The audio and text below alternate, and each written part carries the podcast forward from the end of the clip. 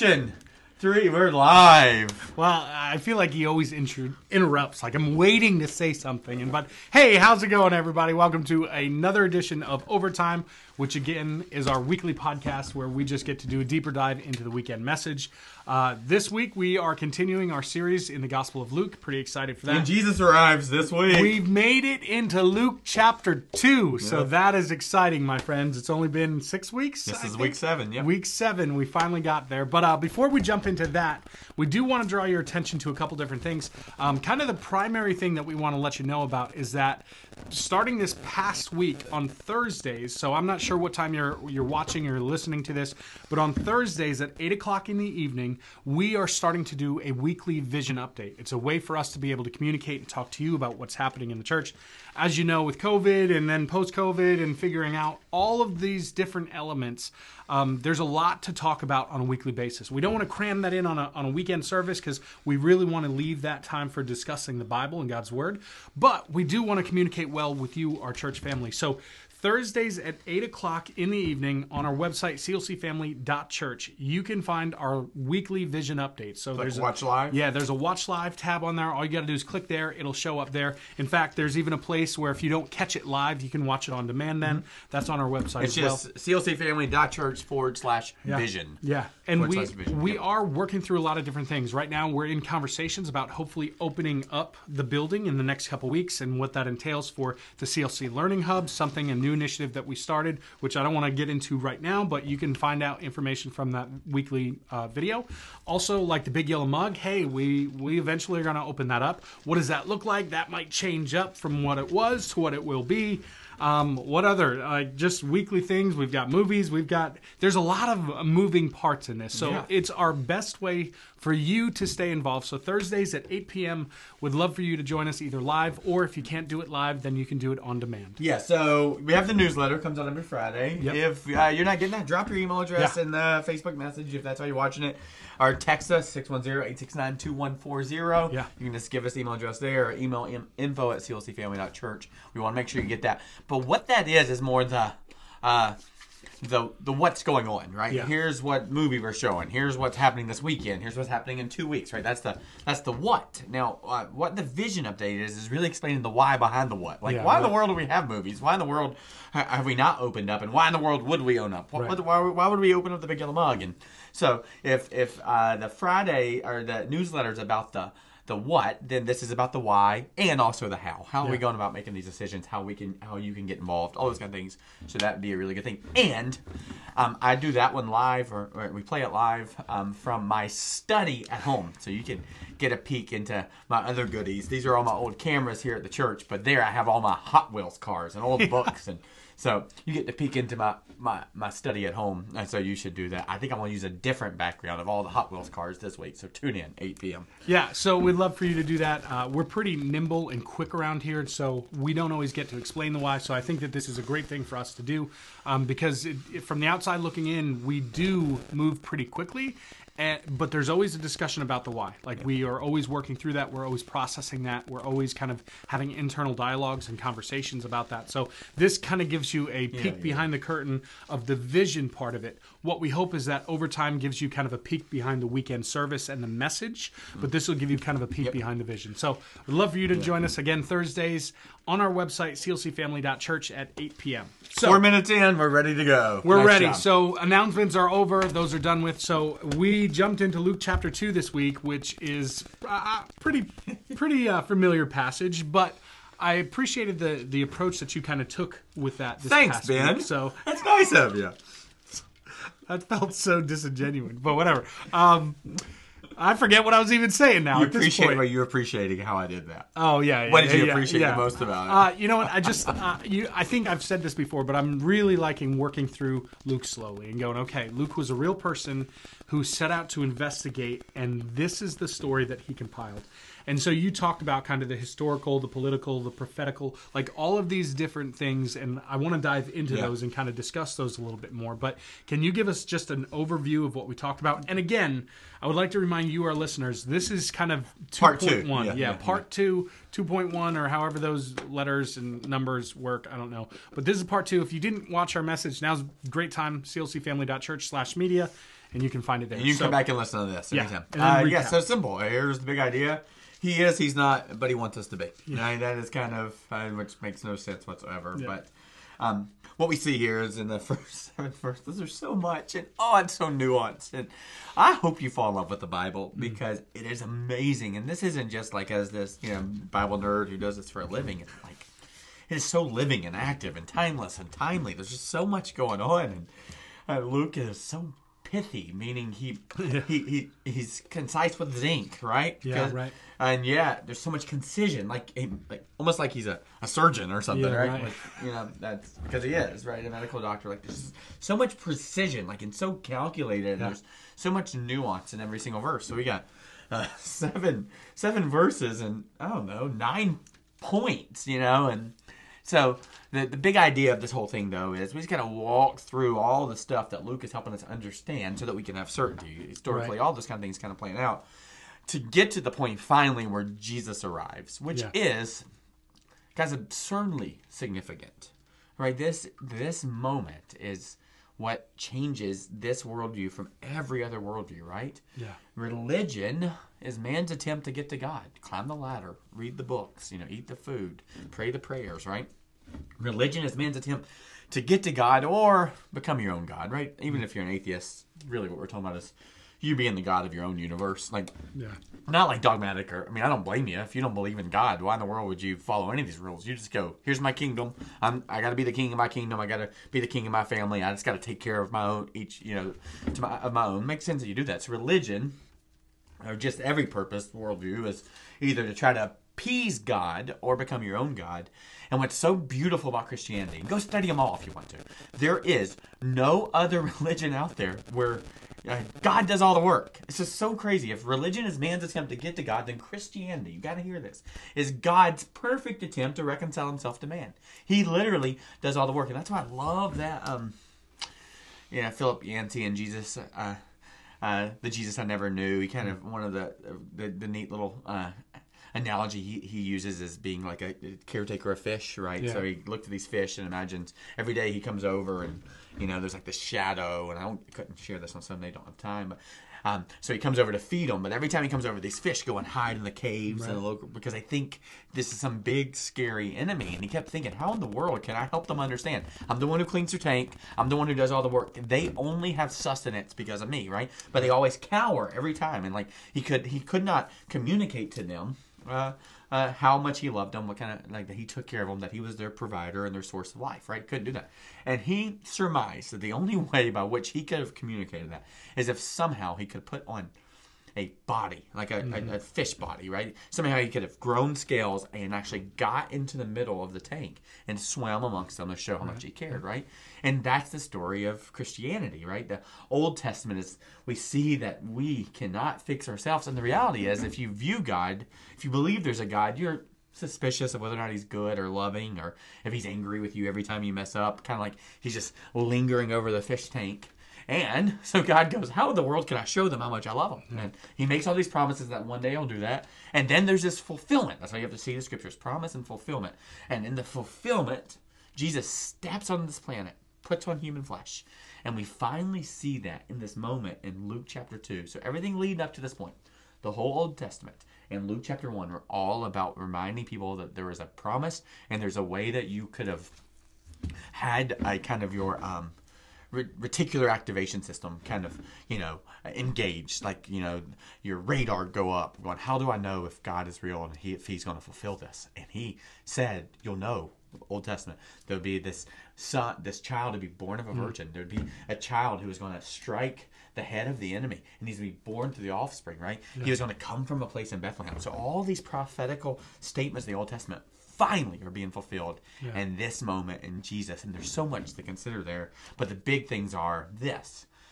The reason it's spectacular is because he's like us, right? He, he has our experiences. He knows what it's like to be worried about disease.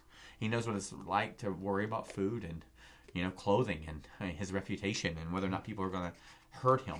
He literally gets murdered for these things, right? Like, so he, um, he he has our experiences and knows us like. So he's like us. That's really important. We see this in the scriptures and this theological understanding that he is like us. He is a baby like us. He pooped in his diaper like you did, right? Like those kind of things. So crazy to think about. He cried. He felt abandoned by God. He had his friends betray him. Like all the things that all of us have experienced. He understands fully and he weeps with it, right? We see that in the scriptures. And yet, he's like us, but he's not like us. Hmm. He can actually do something about it. Right? At some point in our growing up, we just got to stop complaining. Hmm. We go to our friends, we complain, and they just go, Oh, yeah, your life's difficult. Man, it must be terrible. And they show us empathy. And what it actually does for us is it actually gives us this like this indignation, like, yeah, my life does suck or uh, stinks. Sorry, uh, uh, sorry about that. Uh, um, so there's that kind of thing, right? And so at some point, it's really neat that he's like us. But if he's just like us, and he's handcuffed like we're handcuffed. We can't fix all of our problems. We can't snap our fingers and make COVID go away, or we can't snap our fingers and your kids get to actually go into a classroom and you finally get to take a deep breath. Like he's, he's like us, but he's not like us. In other words, he can actually solve this because he's God, right? So he's this hypostatic union. You can Google that term right now. This idea that somehow God manages to be fully man and fully God at the same time. So he's like us. That's really good. He understands us and can ex- understand our experiences. But he's not like us, meaning he can do something about us. And even better than that, he wants us to become like him. Yeah. So not only can he solve the problems for us, he can then he tells us this. He's the way, the truth, and life, and then he can lead us into the way, as the scriptures say, in the way of everlasting. Meaning we get to walk in the glory of becoming like him, seeing the world the way he sees it, caring for people the way that he cares for mm. people. We know this. We know this completely, right? In someone's funeral, what we know is the measure of a person is not how much they had it's how much they gave away right? It's just you know that. So if we're t- even trying to define effectiveness in life people want to leave their legacy uh, you know libraries named after them how we define a person at their funeral when people could have those right is that we would we would talk about all the things they did in mm. service. Not man they had a nice car. Boy they had a big house. They had the best pool hmm. right? It wasn't those things. It was man like we define people by their legacy of how much they gave away. And so jesus invites us into that journey and he invites us into it. So the big idea is he's not he, is we, we can under, he understands us. He's not. He can solve our problems and he wants us to be hmm. meaning we can live that life now and the way that we do that is we turn our affection and our attention and our worship to Jesus because the big understanding and you would we could talk about it and I think maybe you wouldn't agree with it in the beginning but the more we work through it I think we all come to the conclusion we become what we worship. Right? We become what we worship. If we worship money we're going to spend all of our time looking at our checkbook right? And all those kind of things and we're going to spend all of our energy and time trying to create more of that. If we worship power we're going to do whatever we can to get up the ladder and have the most control. If we worship you know um, sex we're going to spend all of our time and energy trying to look at gain get whatever it is we can in that right? If we worship our you know our performance we're going to focus all of our time at work. And so much of our damage in life has been because of the things we've worshipped have actually uh, had led us to a place that lacks integrity meaning an integer a whole person because your focus is just in one area and the rest of the areas are negated. And so jesus was a whole person filled with integrity, and he invites us to do that. The way we do that is put our affection and attention towards him. So that's the beginning of what Luke's going to start showing us in this uh, fulfillment of all the promises. Yeah. So a couple of thoughts on that. One of the things that you did over the weekend is you kind of teased us out. Like you said, the big idea he is, And it's part- he's not, yeah. and he wants us to be. But then you tease that out towards the end. Yeah. Is that something like I don't know? I found myself leaning in, going, "Oh man, what's what's he talking about?" I don't know. Like, it's kind of kind of like a hook. Is that is that intentional? Is I that more know. like um, don't give me too much credit on this stuff. Like, uh, so I'll tell you. Let me just get, gonna let you peer behind the scenes a whole bunch. You know, um, I, I kind I like to preach and appreciate preaching, and I do it kind of the same way all the time. And it's usually linear. While there's lots of points, but it's almost going. I'm just we're going on a journey, and I'm just going to walk you through it and try to walk alongside you to get to a certain spot, right? So there's always some kind of big idea, and that and the way that I always set it up is here's the tension, here's why this matters in your life, right? Uncertainty. Here's the resolve. Here's what the scriptures say about it, and here's the vision. Here's what our life would look like if that's the case. So the tension was our world is broken. We need certainty, and we need some of God's promises to be fulfilled in our life. We're all waiting for that, and most of us are suspicious that it might not happen. So let's see the evidence of where God fulfills these things. So that's the resolve. Here's what the scriptures say about our problem, and then the vision is, hey. Uh, worship is our solution to worry. Praise is our prescription to pain. Uh, we wor- we become what we worship, right? So, kind of in that, I knew that I'd get all the way to the end. So maybe in the tension pieces, go. Let me just tell you what it is. It's kind of more of just a joke because I've been laying out the big idea each week, and most of those were a little bit more pithy and uh, more clear. This one wasn't at all. So I thought, let me just.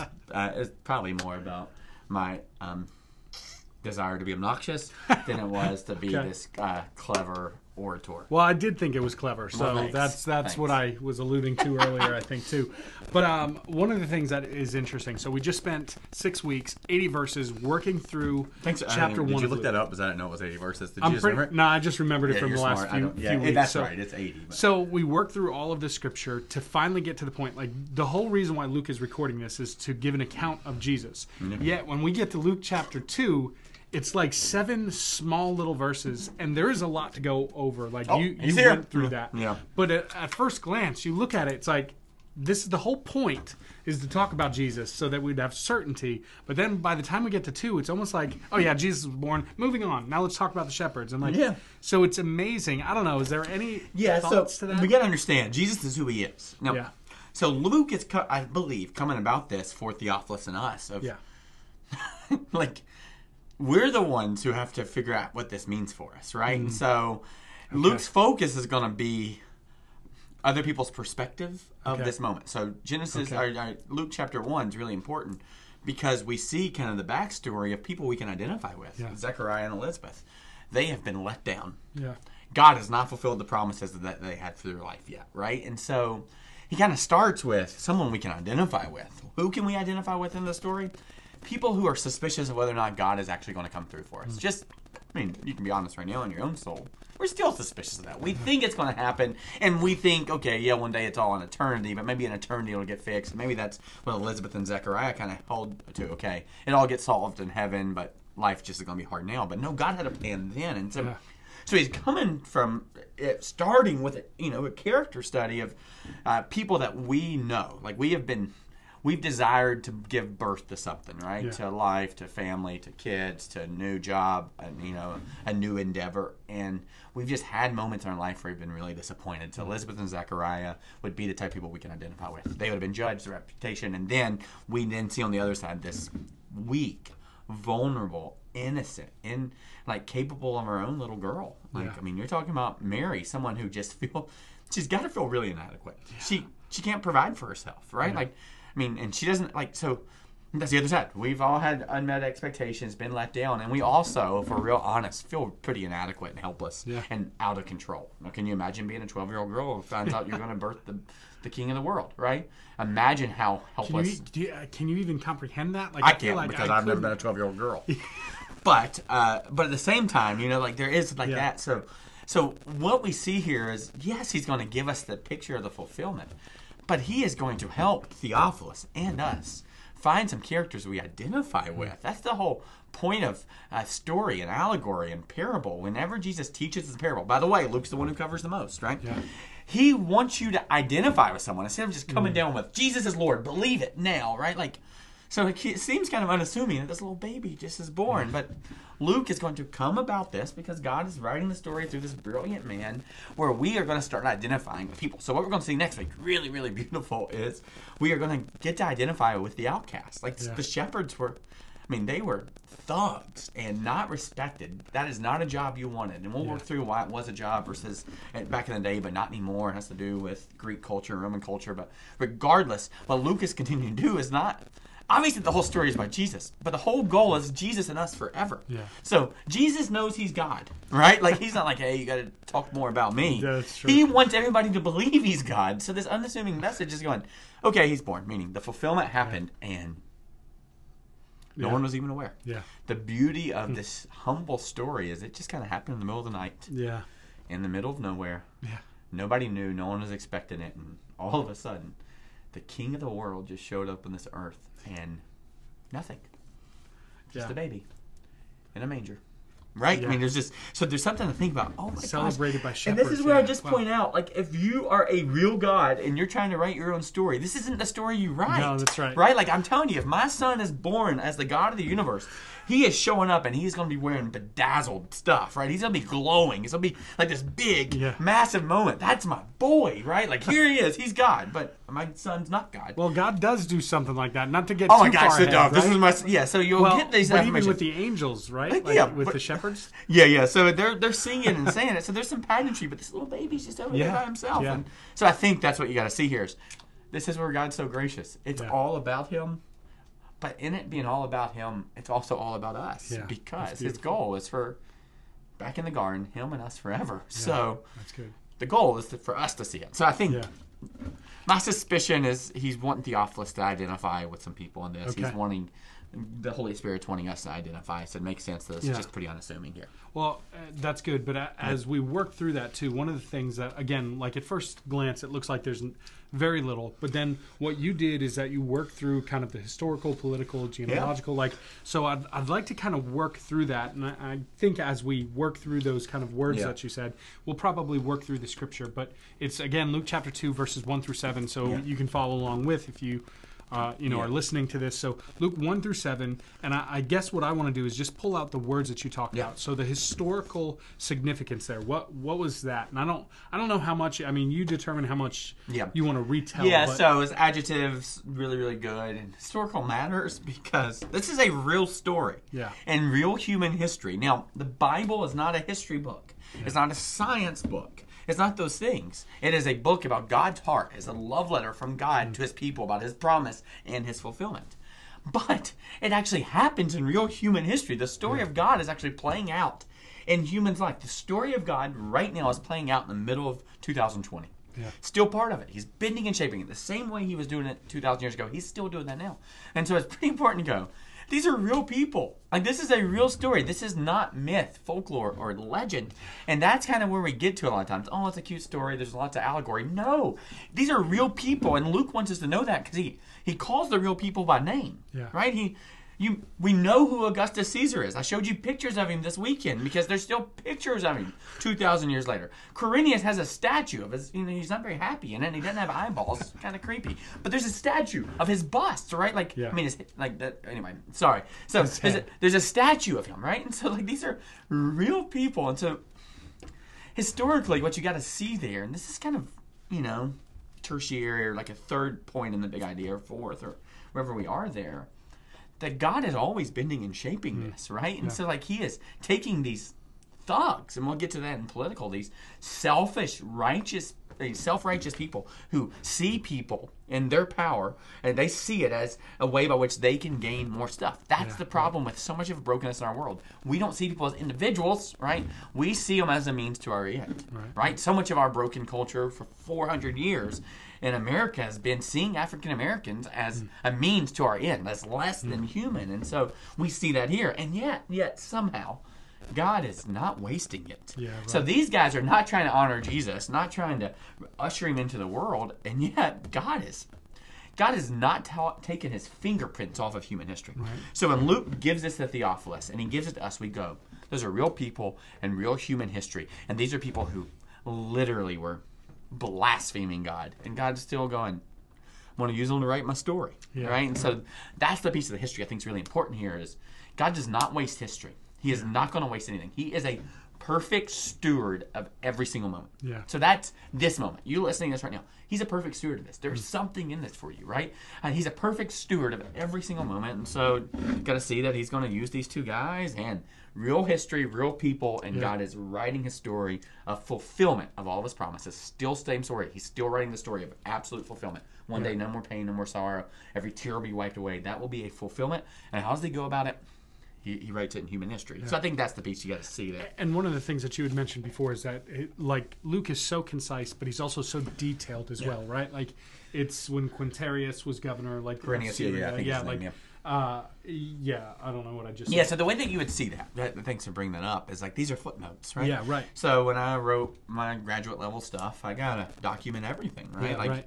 uh, like so you would have a footnote, Yeah. and then or you know a, a works cited page, and you would show what page this is on, all this kind of stuff. And so you'll see this throughout Luke that Luke is going, check me on this. Yeah, right. right here is the checks Right. and balances. This is beautiful journalism of he is Yeah. he is using his sources and he's you know, presenting it in front of us as here's the real people in this Yeah. story so that in, in 60 uh, you know 60 70 ad jesus has lived he's died he's been resurrected and people are living their life Yeah. they would be like oh i know that moment There's i remember record, that yeah, oh yeah. i remember when jfk was shot oh my gosh right. i heard my grandfather talk about having to go back to you know the, the place that joseph was because he was in that lineage and so Right, this right. for the timely piece, these are people who would have thought about that moment and go, "Oh, that's a, I know exactly when that was." So Yeah. pretty neat to think about. of yeah. reference. So Yeah. we don't think about that two thousand years later, but this is really helpful Mm-hmm. because if this isn't true, or if this isn't happening, the people in you know seventy five A.D. would go, "He's a liar." Yeah, right. That didn't happen. He just made this up. And so there is some evidence in that. That's why there's so much validity. The bibliographic test is kind of going, hey, was there actually people there? Were they eyewitnesses? Right. And was there very Can little we- time between when it was written and would those people have been able to object because they would have been Right. there? Yep, they could have, and they didn't. Right. And Josephus, uh, who is not a Christian, a Jewish historian, is also going to kind of lay out the same story of Quirinius and Caesar Augustus, Yeah. Julius Caesar, all these kind of guys. So Yeah, so I think that that's an important thing to point out. So the next thing that you talked about was it being political. Um, wh- what do you mean by that? Yeah, so um oh, so uh having or pertaining to politics, right? Like Yeah. and politics is But what did the politics look like in that day? Yeah, yeah. So um the same as they look today. And man, I, I, this is offensive. And if you're a politician, maybe this is not how you go. And I really appreciate that. And I think we need more Christians in the middle of policy and politics and all those things because there there's a mess in our world. And um, at the highest levels, there is a suspicion that um, people in political office, while they talk about you know working in service for their country, a lot of it is working in service for their own gain or the Yeah. gain of the people that they want to influence, right? So that's why lobbyists, all sorts of stuff, is just so messy in the political realm. And politics is this kind of this idea that you're trying to figure out how to maneuver people for a specific objective. And so politically, uh, that's what was happening. They are literally playing chess with humans in this. You know, and the chess match they're playing is they're going to demand that they go back to their place so that they can count them, so that they can tax them, make sure they can be taxed, and make sure if they're a dude that they can be ready for a fight if, if necessary. So the, the political gain in this, like the, the the reason for Caesar Augustus and Quirinius would have been just two things: money. How do we get more money for ourselves? So these people exist for us. So um, and how do we have protection and power where these Right. folks can defend another empire? Because that's one of the crazy things. If you read throughout human history, there are terrible people who conquer and stuff. Yeah. But what happens in all these stories, you can read it in the Old Testament too, there becomes this angst and anxiety that kind of um, infills these folks because they get all this stuff, and you know we do it too. Like, and and they, even the good stuff in our life, there's just this fear that someone's going to take it away, right? And so. Uh, part of it was gaining and taking new territory. The other part was this anxiety of making sure that people would stay loyal to you, demand it, and making sure you're ready for attack.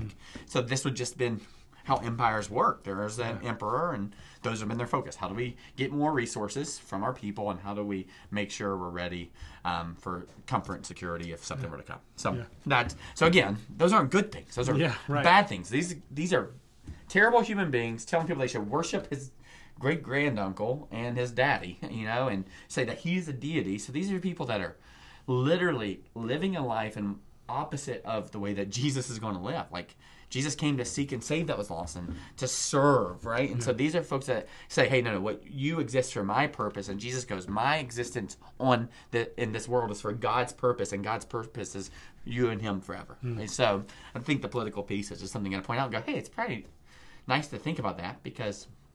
God knew that Caesar Augustus was going to be Yeah, the ruler right. of the empire. Right. God knew that Quirinius would be the governor, right? Right. Like, in fact, it's possible God. Well, we know God allowed it. He may Yeah. have even ordained it. Yeah. So there is something about going, hey, let's not let's not put too much stock Hmm. in the presidential election. Not that you shouldn't vote, not that you shouldn't do that, but like this idea that a party or a president has full reign Hmm. and power is a lot Yeah, because right. God rules and reigns over that, Right. which is why what you'll start hearing about the next couple of weeks is going to kind of transition. Still going to be in the Gospel of Luke, Yeah. but kind of the you know now it's the God, Luke's Gospel that you may have certainty what you'll see kind of show up in the next week or two. It'll feel a little uncomfortable. I'm but I think excited for it. uh, be helpful is the, the same messages, same material, but kind of the, the, the, the title of the series is Jesus for President. Yeah. Right? How do we help focus all of our folks on Jesus as the ruler and Right. reigner of our uh, of our kingdom that we live in? How do we live in God's kingdom in the here and now? So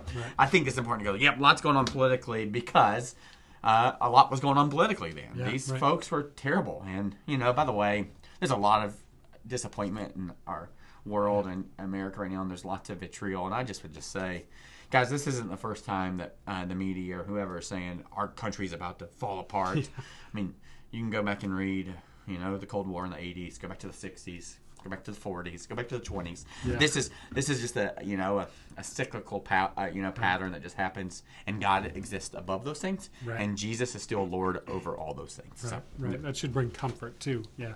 Uh, so the gene- genealogical part. What what's the significance of uh, what is it? Verse two or three? It says We're- yeah, so we're now "All in verse two. registered each to his own town. So yeah, what? It, uh, verse three. Yeah, yeah. So uh, this is like logging into ancestry.com and figuring out where your where your daddy's daddy's daddy's daddy uh, daddy is from. Um, Are you saying Diddy? daddy? Oh, Daddy. Okay, That's it sounded like, like, I- you're saying Diddy. I, he's just a rapper. Oh no, is that his name anymore? No, it's not. P Diddy. Yeah. Is that It was. I don't remember I don't know. But anyway, no, that's how you say um, dad in, in Okay, Southern. okay, my sorry. daddy, my granddaddy. Diddy, you know? okay. So, but anyway, in that there's there's just something to go. Man, like so interesting that for hundreds and thousands of years, this is just how uh, how people knew their land to be. Like, I mean, you can go back to Jacob's well, and you can go back to Mm. Yeah, right. the land that he established. You can go all the way back to Abraham, and you know, and Lot. You know, like these people had like, uh, you know, I don't know the word. I almost, I think a combine. Like, I want to be careful with the word plantation because it just like the connotations of it. I don't know what the proper word is there, but like a, you know, like a.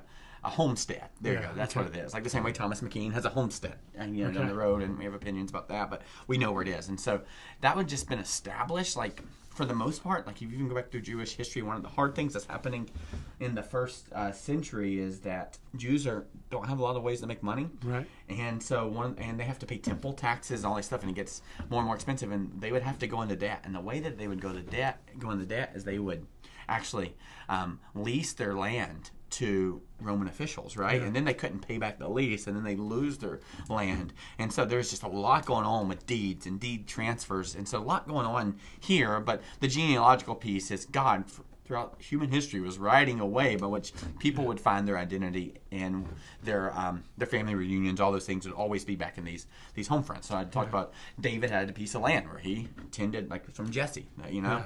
his dad, and there'd been a place that he would have uh, tended sheep, and you know, there'd been a place that his family would have lived, and family reunions. And so, as you see that, this is just going, hey, this is genealogical, how it would have happened. Jews were very familiar with this, that there was their home. And that home existed from wherever their highest of patriarch that they can identify would have lived. Okay. So not a lot there. I, actually, in the first round, didn't So have this genealogical. was. Is it, so is this more for just record keeping of the individuals? I guess my question is, why does Rome care about them going to their home? Couldn't they just like fill that out on a form or something? Is there a significance to that, or am I just like reading too deeply? Yeah, so you think, oh, is there a Google form? It's a lot more complicated than that because you have to have a system and structure by which people keep up with it. Yeah. And so the best way to keep up, the best way to keep up with it is in uh, in the thing that doesn't change, right? You can't keep up with it with a donkey because a donkey dies. Okay. You can't even keep up with a marriage because marriages, you know, end, right? People die, and so the one thing since the beginning of the world that hasn't changed there's been land and it's Yeah. been created. That's why we know that you invest in property because you can't make more of it. So it, it's just a stable way by which people can go, okay, we can put that push pin in that family in that location. Okay. But if they're going to do that, it would make sense that the way by which you did it is have people who are actually aware of the locations. So it wouldn't make sense that someone in Nazareth would go tell someone in Nazareth about who they are and why their property is in Bethlehem. The people in Nazareth are going, I've never been to Bethlehem. I wouldn't know what that is. I wouldn't know to put your family in that. And so it'd been all the people that come from that Okay. square of land, right? So it'd be like, I mean, really, it's, um, I don't know if you've ever Well, did you do baseball cards, football cards? Uh, yeah, for season. One of the sure most season. common ways to sort people, right? There's lots of different things. What you do is either you do it by the the type of card, Topps, year, that kind of stuff. But one of the major ways people do is they go, let me put all my Eagles Yeah, right. together. Let me put all my Ravens together. Right? Let me put all my Cowboys together. And so that's how they would. That's how you sort that. You have to create some system to sort. So this would be here's this square piece of land. Now let's put all the people in that land. So it's just it's more for making sure every single Okay. person is um, identified and uh, and counted. Okay. So that I think is Yeah, that makes sense. Yeah, I yeah. get that. I just didn't know if there's Yeah. anything deeper there. Um, okay, so the prophetical, like uh, wh- this is verse four. Yeah, you know, you talked about it in a sermon a while back that you know that study in Texas about the silver dollar and all those kind of things. Like, it's real easy not to think too much about that, but we cannot like for these people in the first century. It's a little weird for us because we kind of see we step back and see the whole picture. Like, they would have known these passages, but they're happening to them in the moment. Right. So these prophecies would have been very significant. Like, like we think about it. Um, uh, it's a couple years back where everybody went and bought welders and those glasses because they wanted to see that time when uh, the, the eclipse. You know what I'm talking about? Yeah, yeah, yeah. You know, it's like, oh, we're here in that human history. I grew up um, in South Georgia, Florida, and one of the big things were the shuttle launches. Like Yeah. even when we're down, because you want to be there in that moment where it happens, like there's just something about knowing the moment. Well, this is really important because these are people like everybody go where were you at 9-11 can mark it right Yeah. where were you at such and such like there's just things in our life that we go i was there on the timeline that happened yeah. so here in the prophetical was so amazing and what they'd have been so excited about and drawn to is living in the time of prophecy. Yeah. that 700 years and thousands of years earlier god was making promises and all of a sudden they get to be there in the fulfillment. Yeah. so this would not have been lost on them right? Yeah. mary would have thought i am a virgin. What in the world? Oh my gosh i am I- Isa- isaiah 7 it's me. I'm the i'm the i'm the virgin right? And so it's joseph and mary are walking there and they're going i guess we gotta go to bethlehem. This, they're going what? I, like it says this in micah. I'm Yeah. we're the you know like there's just been something that had been so amazing about just god Do you think writing the story Do you think they, they identified it in the moment? Because what we see is that Luke has the luxury of, of years later collecting that and being able to talk to Mary. Like, and this is speculation. Like, how do we answer that question? But Yeah. in the moment, do you think that they understood and they knew, or do you think it was more of a, wow, we had to go to Bethlehem, and I'm reminded of this passage that tells it. I don't know. Yeah, so a little bit further in um, uh, Luke, maybe in a couple of places, after the baby happens, shepherds come, and Mary, it says, Measure, Mary treasured Yeah. all these things. Yeah. I think these are the things. Like, just treasured, not just the baby being there, these people coming to worship him, but Yeah. just treasuring the story. Like, Yeah. all these things. I think, I- in fact, I need to look up that. And I'll get. I'll make sure I do some good work there before I teach it. But I'm curious to even that in the Greek what that word means. Yeah, it just seems like, yeah, and that's why I always joke. Yeah, I was thinking Mary, did you know? Of course she knew, right? Because Isaiah seven, you know. But Yeah. anyway, I don't. That's just my own opinion there. But anyway, you see all these things. So I think that's Yeah. the treasure of these things. So I think, I think they are, and other people are connecting the dots to the point where other people are connecting the dots, like Herod, Yeah. because he's like, we got to murder all these firstborn That's right, sons. Wait, we heard about this prophecy. We didn't know it'd be true, but now we're hearing it came, and people are responding to this fulfillment of the prophecy. And so. That one's real significant here Yeah. of just being able to trust that God's always writing a story and it always is for the, our good, right? This is God's providence, bending and shaping all things. Like his hand and his eyes and his heart are involved in the whole story at all times. So Yeah, that's that's a good, really good point with Herod. That's right. Like there were, there was a reason he was fearful Yeah. that he made that decree. Yeah. Right. Okay.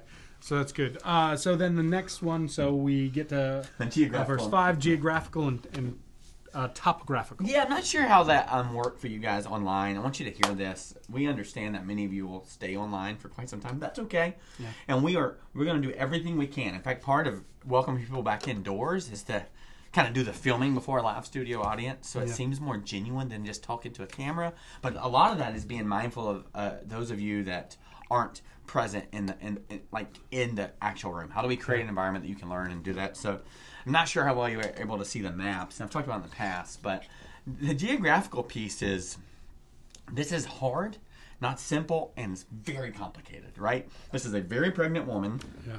who is now going to make a hundred mile journey. Yeah. So I want you to see the journey. I wish I could have shown you the pictures of the desert land. Like Okay. it is, it is, it's not flat. It's not, there's so much elevation change. Like hmm. Like right now, um, uh, Julie and I, we have one car. My engine blew in the Jeep.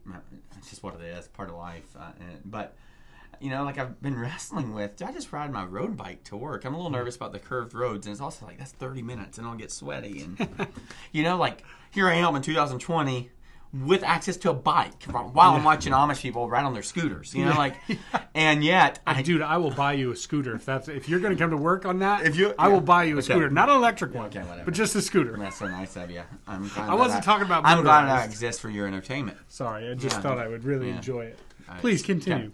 So, um, yeah, so like, just think about that, like, just how lazy we are, you know, and how we hate inconvenience. And Yeah, guys, the story of the gospel is a an absolute mess of inconvenience.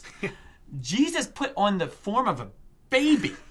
You get that, right? Like the whole story of the gospel is filled with not perfect circumstances, it's filled Yeah. with chaos and mess and interruptions.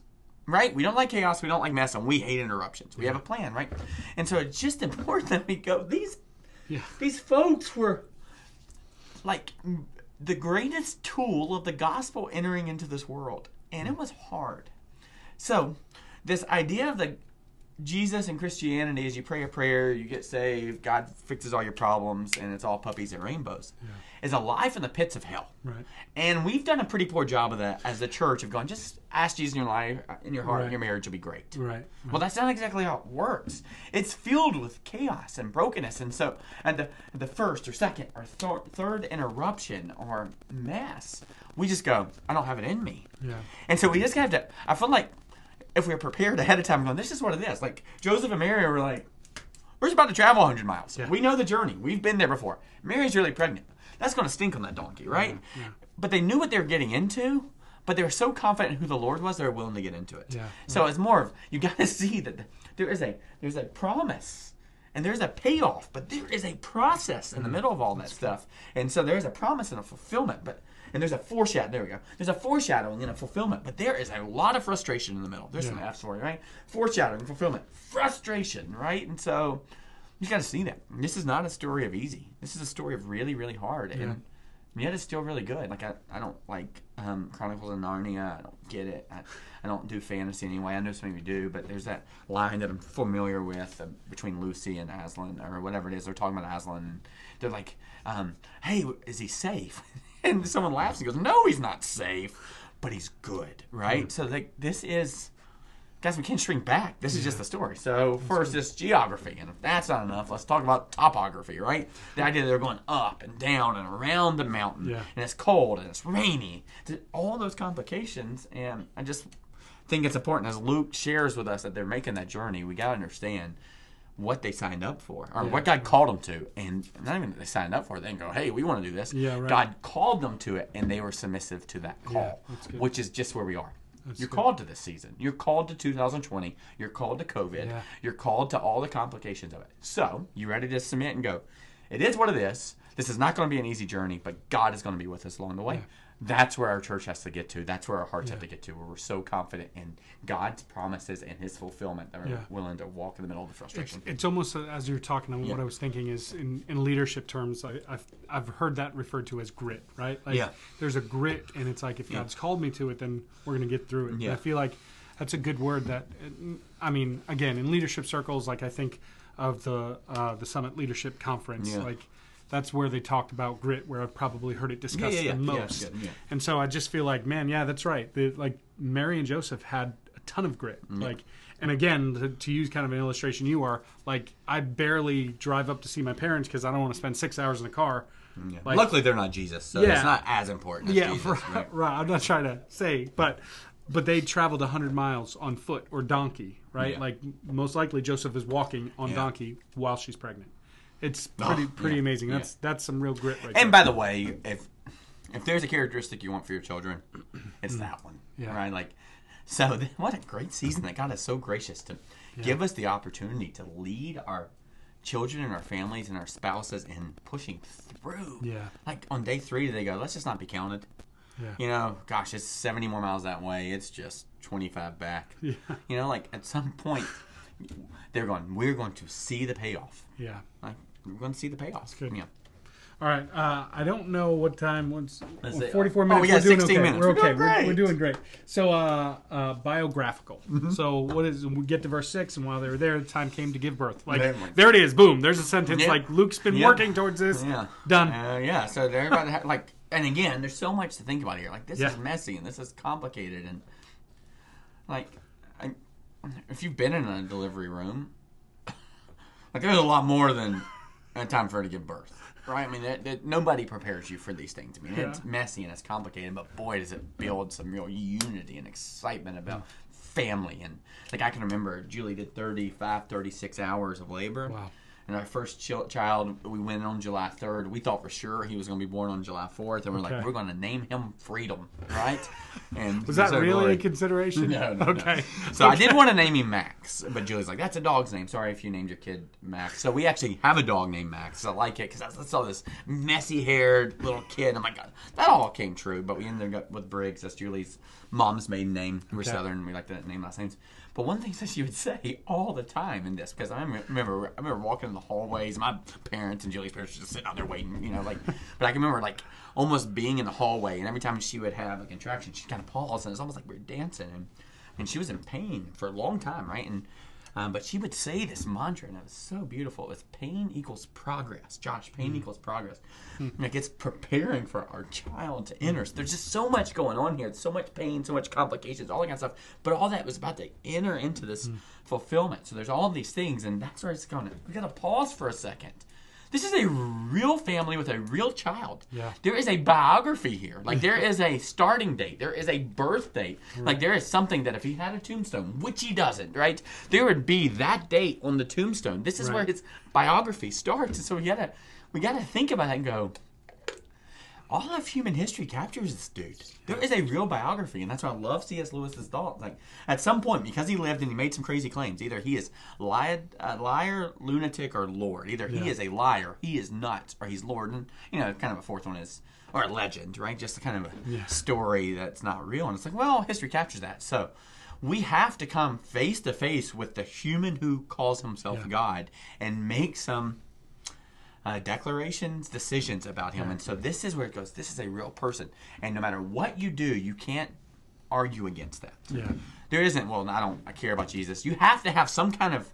Uh, you have to have some. You have to draw some kind of conclusion about him, right? Because he did live. He did exist. Time changed as a result of him, and there is evidence that he was murdered on a Roman cross, and there is evidence that there is not a tomb that he lives in. There is no Yeah. place of mourning for him, and so it's like you. The thing you can't do here is pretend like this is another TV show or Yeah, a right. Marvel thing. Like, oh, this is not real. It's like, no, Yeah. he has a biography. Yeah. Didn't get to cover all that, but I think it's important to kind of Yeah, do that. that's So, good. Yeah. Um, I think we've only got like two left, and we'll, we'll Yeah. jump into that. So theological. like, Yeah, and so that's where the verse seven. biography piece really matters. We have to we have to make some kind of decision about who Jesus is, Yeah.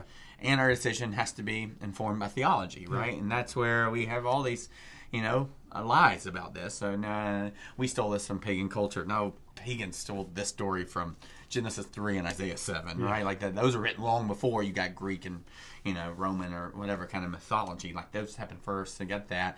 And the Bible tells us he came from, you know, the ages of old, or what is it? I, let me make sure I get that word right. Um, actually, uh? Uh, no, no, no. Let me, uh, yeah, here it is. Uh, from ancient days, right? Okay. Yeah, so from ancient days. So it says he is always there, and so we have to make draw some conclusions, and our conclusions I would think would lead more towards theology. How do we know about who God is? Was he was he God? Was he just a human? No. Well, he says he was God. He gets murdered for it. That's captured in all the biographies, Luke's and you know secular ones. So we have to, so we have to kind of understand what's happening in these moments of him being fully man and fully God, right? That hypostatic union, the fact that he's like us, but he's not like us, but he wants us to be. That he is and he's not, really, really foundational for how we engage with Jesus and respond to him. And so that is not a biographical thing. That is a theological thing that you have to come to some conclusion about Jesus' life as a result. And I would say the best way to form that conclusion is by studying God. Yeah.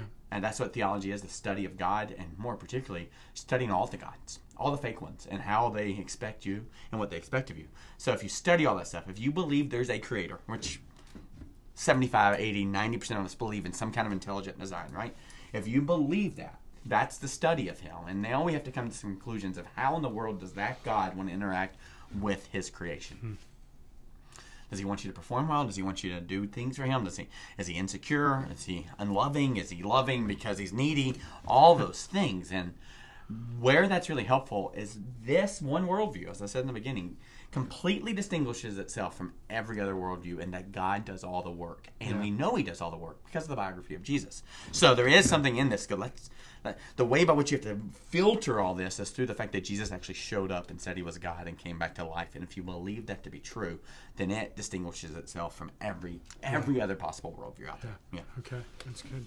Uh, last one, and then just kind of any final thoughts or anything. How we doing? We're Yeah, doing we're good on time. good, Um, so doxological. Yes, I love that. Even this past week, um, we kind of went into the doxology. Like, Yeah. yeah. I grew up in a church that said it every single or sang it every single week. Many of you are pretty drawn to that song. Some of you are like, I'm not what you're talking about. Not, not a big deal either way.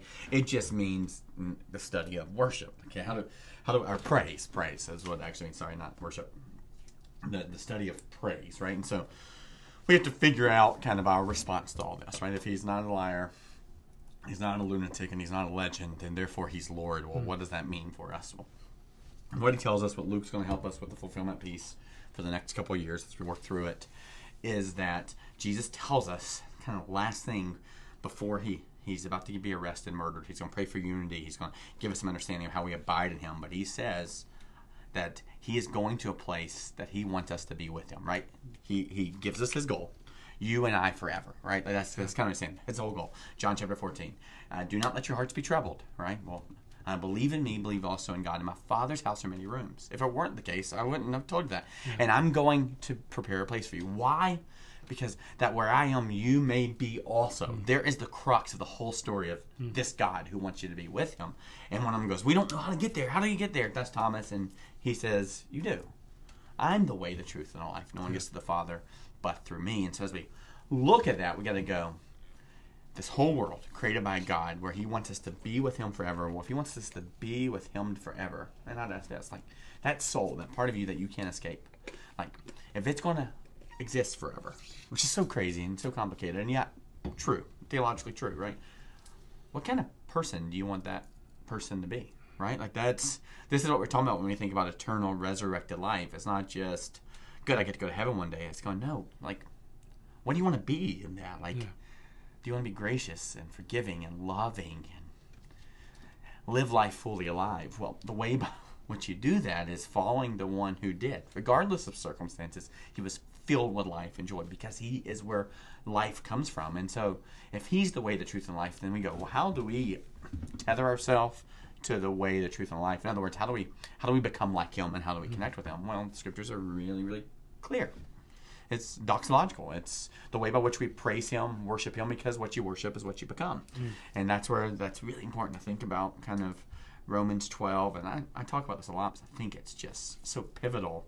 This is where you might be familiar with. It says, "Do not conform any longer to the patterns of this world, but be transformed by the renewing of your mind." That literally is Yeah. the same word we get for uh, it's renovation or repentance, changing the way you think, so that you can test and approve and understand God's will for your life. So how do we find that? And then you know Romans twelve uh, two, you got this, uh, you got the in view of God's mercy offer. Or, I'm sorry, that's verse two. Do not conform, but verse one. Uh, in view of God's mercy, we have to offer our bodies as a living sacrifice. So doxologically, the way that we praise Jesus is to give Him ourselves to Him. Um, you know, and I've heard it said, and it's a pretty clever statement. Lots of people have said it. And so what that's saying in Romans chapter one, verse one, is that our job is to give ourselves back to Him, right? So when it says in view of God's mercy, what Paul's talking about, because you see there, there- there's the word therefore. They're really, really important. Therefore, in view of God's mercy. When you see therefore in the scriptures, good question to ask. Um, what's it there for?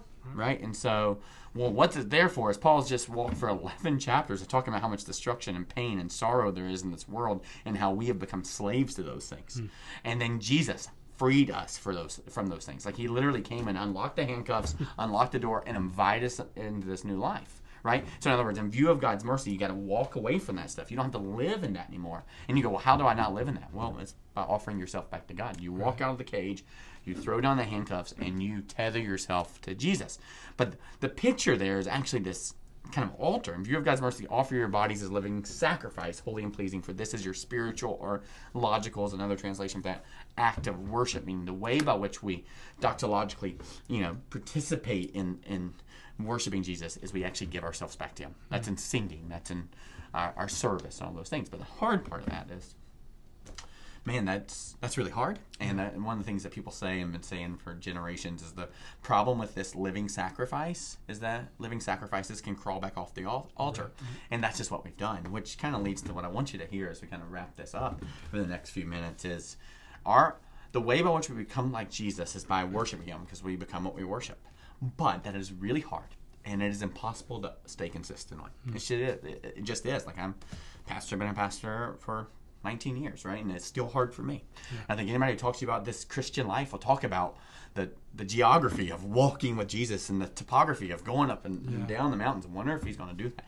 And the only solution I can find to continuing to offer our bodies as a living sacrifice is to do that with other people. Hmm. The one thing I love about this, and we didn't get to talk about it this past weekend, is I'm so glad they had each other. Yeah, right. I'm so glad they both had like I'm so glad I was able to walk through 36 hours of labor and delivery with Julie, right? Because there are some times that I was discouraged and she would go pain equals progress, right? And there are some mm. times that she was overwhelmed and I'm like, baby, we got this. Like the, mm. the our son is almost here. Like just a reminder of like the fulfillment of that. So I am convinced that the only way we do that is in community, which is why we are doubling and tripling down on convincing you that you should be in community. And by community, I mean a place that you're held accountable. Saying, I want to give myself to Jesus. You want to give yourself to Jesus. So let's commit to helping each other do it and reminding us of the road ahead and reminding us that there's going to be fulfillment. There will be a payoff, right? So that's accountability. That's an A. The second one is belonging. That's a B. You follow where this is going. I bet you can guess the C's next, right? This idea that we have to do this together. One of the great struggles of our church and occupationally, me as a pastor, is I wish I could sit with all of you, but I can't. I can't. Like I have a family, I have a wife, and I, that's my first ministry. You're my ministry as well, but that's it. Like I want to lead my wife well, I want to love my kids well, and I want my great great my goal in life. You hear me? Is for my great great grandchild to lead their child to Christ. Like I want this generations that people are just so committed to the gospel. That's why I told Megan Leff and Nadine today, thank you so much for how you serve our children because my kids love the church. Right. Right? And so really important to me, want that for all of us. But there is this thing that the only way by which that happens is if we have a sense of belonging to one another. Not you to me and me to you, but all of us collectively. So we hold each other accountable and we help each other belong, right? Long before we become like Jesus, we have a place to belong, right? And the third one is we all get the opportunity to care. You get to be cared for, you get to care for other people, right? And so the only solution to this doxology, this we become what we worship, is to lean in for the geography, go on the long journey, and go with it with other people, right? And so uh, we, I'm convinced that the only way this works well is if we do it together. Hebrews hmm. 3, verse 13 says, Encourage one another daily as long as it's today, so that no one becomes hardened by sin's deceitfulness. Hmm. In other words, when you're walking on the rough terrain for weeks, right, it is easy to be hardened by that and go, God hmm. doesn't care. And it's going, no, no, no. We got to encourage one another daily. So that's where I implore you, right? I encourage you, I exhort you to go, you got to get into community. You just got to. And so if that's an online community at our church, if that's in someone's backyard, if that's in someone's front yard, if that's in our property, if that's in someone's house, that is the only solution for the long term continuing to offer yourself as a living sacrifice. So, yeah. just would tell you, you got to get in a group. If you're watching this on Facebook, you can actually go to our website and you can click on the sign up page, and there's yeah. a place you can fill out for groups. Like, so if you want to do that right now, would you just let us know, lead a group, join a group, or if you want to, right this second, right? I, I double dog dare you to do it. I'll call you chicken. Right? a double dog dare you with sugar on top and a cherry, whatever that is. I implore you to text the uh, the word uh, join, J O I N, right?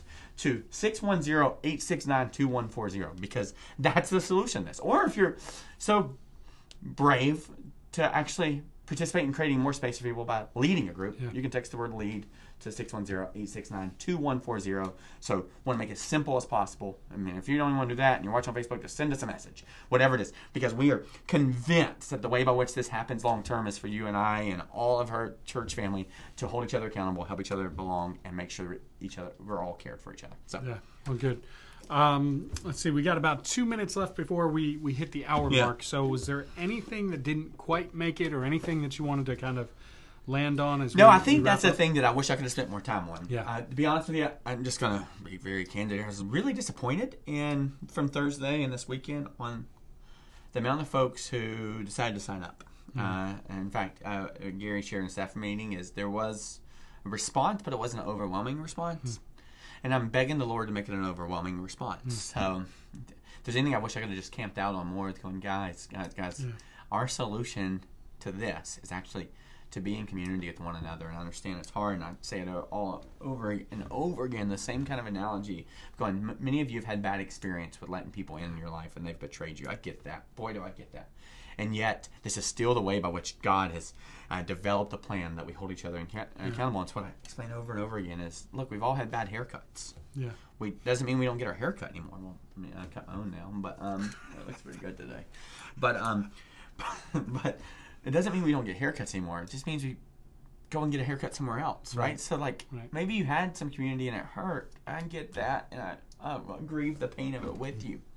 But there's still the, the goal in this. The only solution I can find in the scriptures is that we're supposed to walk in this together. And so please, please, please, please, please hear me, hear me, hear me. When I think the best decision you can make this week for you, your family, and your trajectory is to actually sign up to be in community, right? I promise you on your first day in heaven, you will not regret the moment you sent that text. Hmm. I promise you, you won't. So please, please, please, as a pastor who loves you deeply and wants the best for every single one of you, the solution for that is you got to be known and you got to have some courage in that. And so the neat thing about courage is you don't need a lot of it. You just need like a half second, right? Yeah. Jump out of an airplane, you don't need a lot of courage. Just split half second.